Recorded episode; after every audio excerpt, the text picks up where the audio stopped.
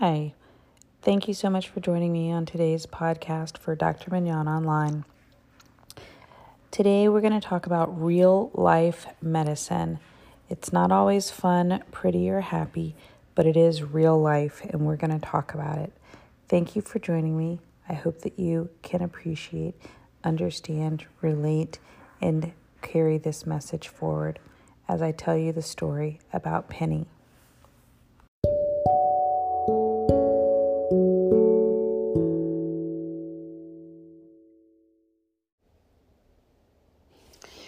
Penny Lynn Lucas was her name. She was born June 18, 1972, and her life ended on January 25th, 2024. We went to high school together. We were in the same grade. We graduated together in 1990. Our lives would cross again many years later when she would teach Zumba at my Wellness Center in Tallahassee, Florida. She was always a shining light, always smiling. I really don't remember anything negative related to her. And the world will exist without her. This is a podcast today about Penny's life which she contributed to this world so positively and was taken from us way too soon, and about violence, intimate partner abuse, and violence in the world today. Her life was ended on January 25th by her husband, who shot her, killing her and then shot himself. I want to use this time to recognize her life and also as a, such a positive force. I know that Penny would want us to share the insight and wisdom of recognizing such risks. Let me first talk a little bit about domestic violence I just wanted to share with you that one in every three women have been in a domestic partner violence relationship. That's 35.6%. And actually, one in every four men have been in the same sort of situation. This violence, uh, the pattern of domestic violence, is a pattern of controlling behaviors that one partner uses to control another person.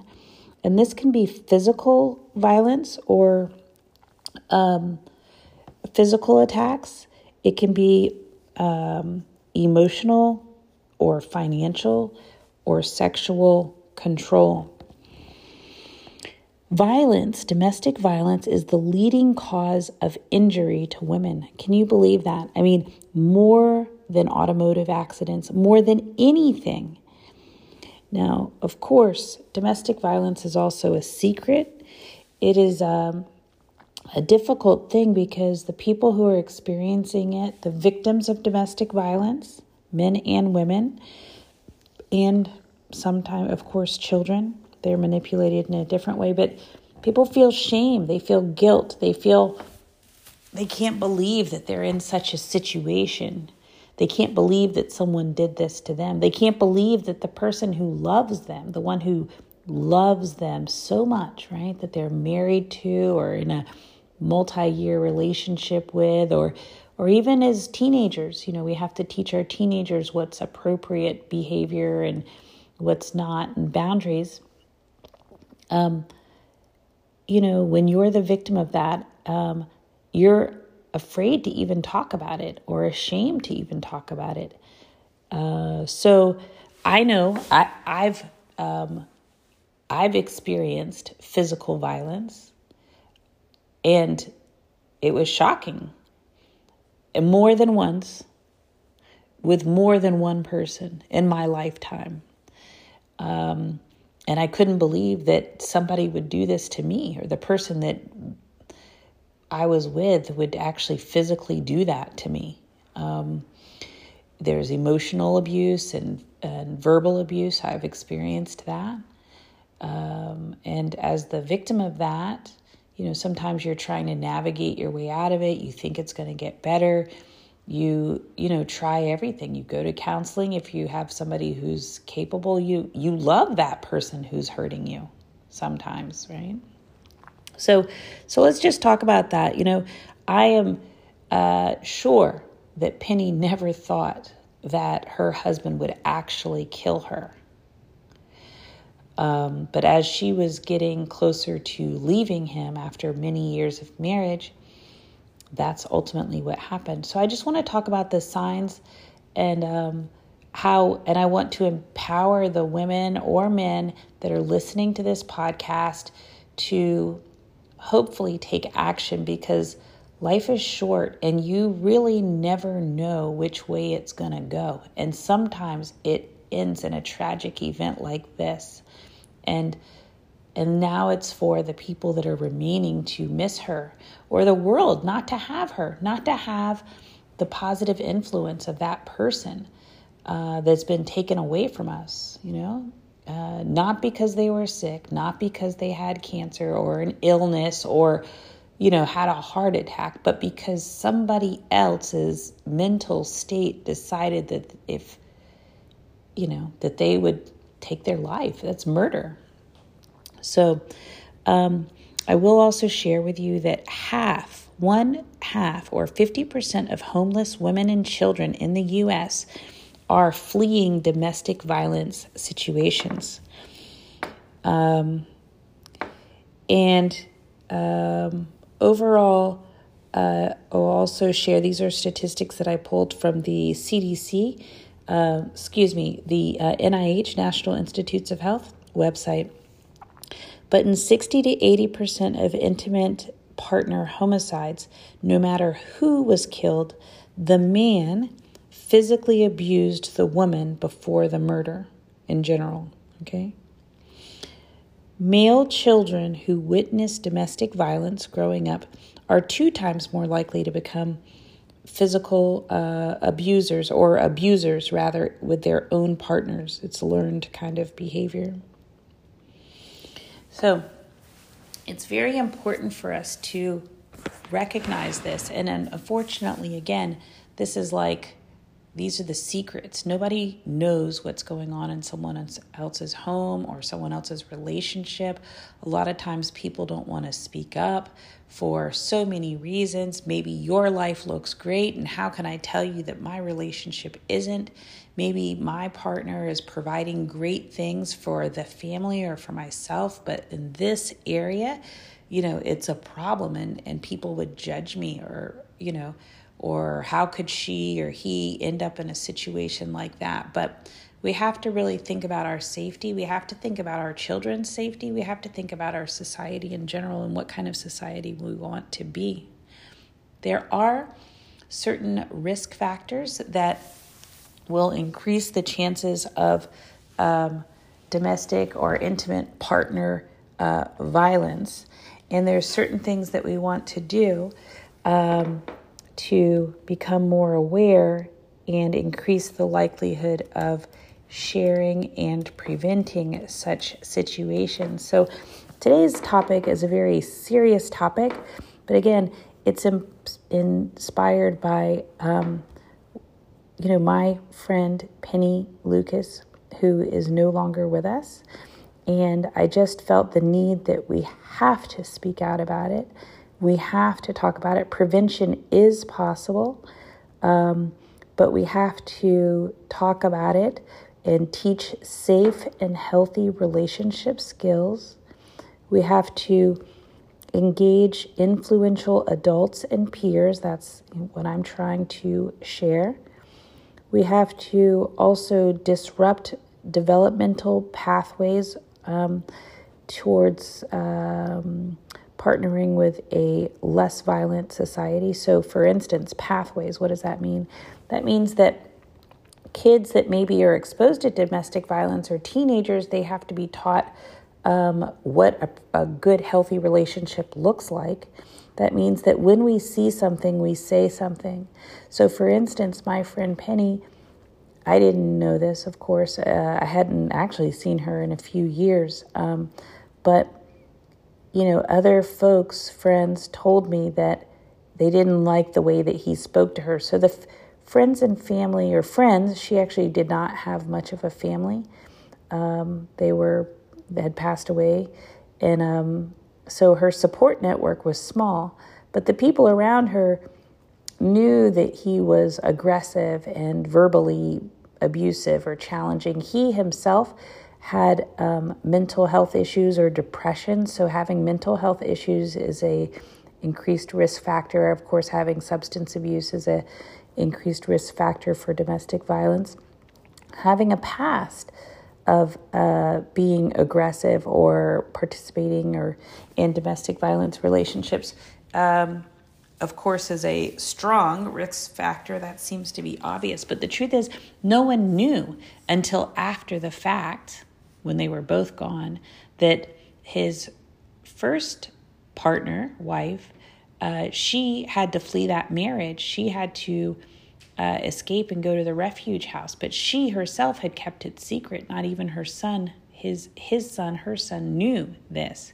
So no one knew again, it's a secret. Like that's the kind of thing that you want to leave in your past. You want to, if you escape from that, you don't want to talk about it. But it's very important for us to talk about it. And again, with statistics so high, one in every third uh, woman and one in every four man, fourth man being a victim of uh, intimate partner uh, abuse in some way, we have to talk about it if we want to decrease those rates. We have to create awareness. Um, and, you know, I, I share with you that I have experienced that. Um, it doesn't mean that there was anything wrong with me, right? It didn't mean that I did anything wrong. I don't have to feel guilt. I do want to talk about it so that other people know I have patients. I talk to my patients all the time. In fact, I would I would actually suggest that more than one third of you know er, of the population, female population, has been in in a violent situation of some sort. More, at least in my opinion, when I take polls of my own patients, I feel like it. Again, I did not take studies. I haven't asked questionnaires. I'm talking about my conversations with patients and women. And, and if you ask them and if they think hard enough, they will tell you at least 60% is what I think. Um, so it's important for us to talk about it and we don't have to have shame or guilt because it's it's a part of our society and so we're trying to make those changes and unfortunately this kind of violence what i'm seeing we're talking specifically about intimate partner violence but i'm seeing violence uh, everywhere right now. You know i see children being bullied. I see older people being abused by other people you know financially or physically or uh, people with disabilities. Um, on the TV, we hear our politicians talking crap about being aggressive towards one another and and that's okay and being being mean and hurtful. Um, so we have a real you know social problem we we need to strengthen our economic economic supports um, for our families um, and and that's always a challenge for the women because a lot of times if you are financially dependent upon somebody um, then you might tolerate bad or aggressive behavior more so because you think that you can't get out or life is going to be more difficult or if you're a, a, a, mom you know you have kids to raise you know uh, even people who are well off if the woman's not working and the man's earning money then it it's a setup for um, a, a, situation that could result in such things um, for older people, I have a patient right now, you know, she's older and her 56 year old son lives with her and he abuses her and they're dependent upon her money. and I'm trying to um, empower her that she can make changes, she can get rid of him. it is her son, but she doesn't have to tolerate this behavior. And, um, and we're working on that, uh, and it's been reported. But um, you know, this happens everywhere. So, is strengthening economic supports, of course, working towards equality in the workforce in terms of salary and fairness is very, very important. We also have to have support for the survivors to increase um, safety and lessen the um, harms, right? So it takes a long time to recover. Again, we said 50% of the women and children that are homeless are homeless because of domestic violence. Um, so we have to provide support. Plus, people are going to need recovery. They're going to need counseling. We need to teach the children who are survivors of domestic violence what, again, is appropriate and what is not. And um, that is getting back to teaching safe and healthy relationship skills. So, there are six strategies at least, and I'm sure there are many other techniques um, to uh, preventing intimate partner violence. And if if maybe each one of us can work on just one of those, no one person has to do everything, but if it's about awareness, like we're talking about now, if it's about providing support to your local refuge house, if it's about, you know, teaching children, you know, or being a good example, um, or just being available to listen or also asking the right questions. Really listening. And when you see something is not right, even if that partner, the woman or the man, stays in that aggressive relationship, know that you have to keep pushing. They may be fearful. They may be may have been told that they can't leave, that they'll burn the house down, that they will kill them. It does happen. And um, they may be fearful to, to speak the truth. And, um, and it makes it really hard to get at. But it's very, very, very important for us to be aware, to be available, to be helpful. And so um, I just wanted to talk about this topic and, uh, you know, intimate partner violence, domestic violence, um, it is a thing that's out there. It's un, you know in the darkness. It's under the covers. It's behind the door. We don't know what's really going on uh, in somebody else's life or situation unless you ask, unless you listen, unless you're available to provide them support, emotional support, a listening ear, encouragement, positivity, financial support, whatever it is that we have to do. But um, once somebody's life is gone, they are gone, and and I'm upset, and I am um, I'm really upset and angry that this person, yes, he had mental health issues, and eh, and, and people didn't even you know okay, so he was aggressive with her, he had depression, he was older than her, and there were a lot of guns around, and no one ever thought that this would happen. And it's a nightmare. So, in honor of the life of Penny Lynn Lucas, I wanted to talk about this, and I want to inspire those who have experienced physical violence or emotional violence or domestic violence or financial abuse to not be afraid to share your story or to get counseling if you need it because I know that it it's a sad story. You know, it's not a happy thing to share what's happened to you and people don't always want to talk about that, but it's important for us to let those who need to know it know that they're not alone. And then sometimes people don't even know that they need to know something because it hasn't happened to them yet. But one day it might. And so I want people to um, be cognizant and to have some sense of awareness so that you're not totally caught off guard and you don't know what to do. I appreciate you listening today. I hope that this falls on the right ears. I hope that it is helpful to someone. I hope that um, that you can appreciate what we're talking about today. And um, please, if you if you find it useful, if you find it helpful, if you find it inspiring, if you have any suggestions, um, please share it with um, with myself. Share this podcast with people that you think need to hear it. Um, share with me any thoughts, questions, advice, recommendations that you may have. I hope you have a wonderful day. Thank you so much. And uh, let's create a more beautiful, loving, kind society together. Namaste. It's Dr. Mignon on Dr. Mignon Online.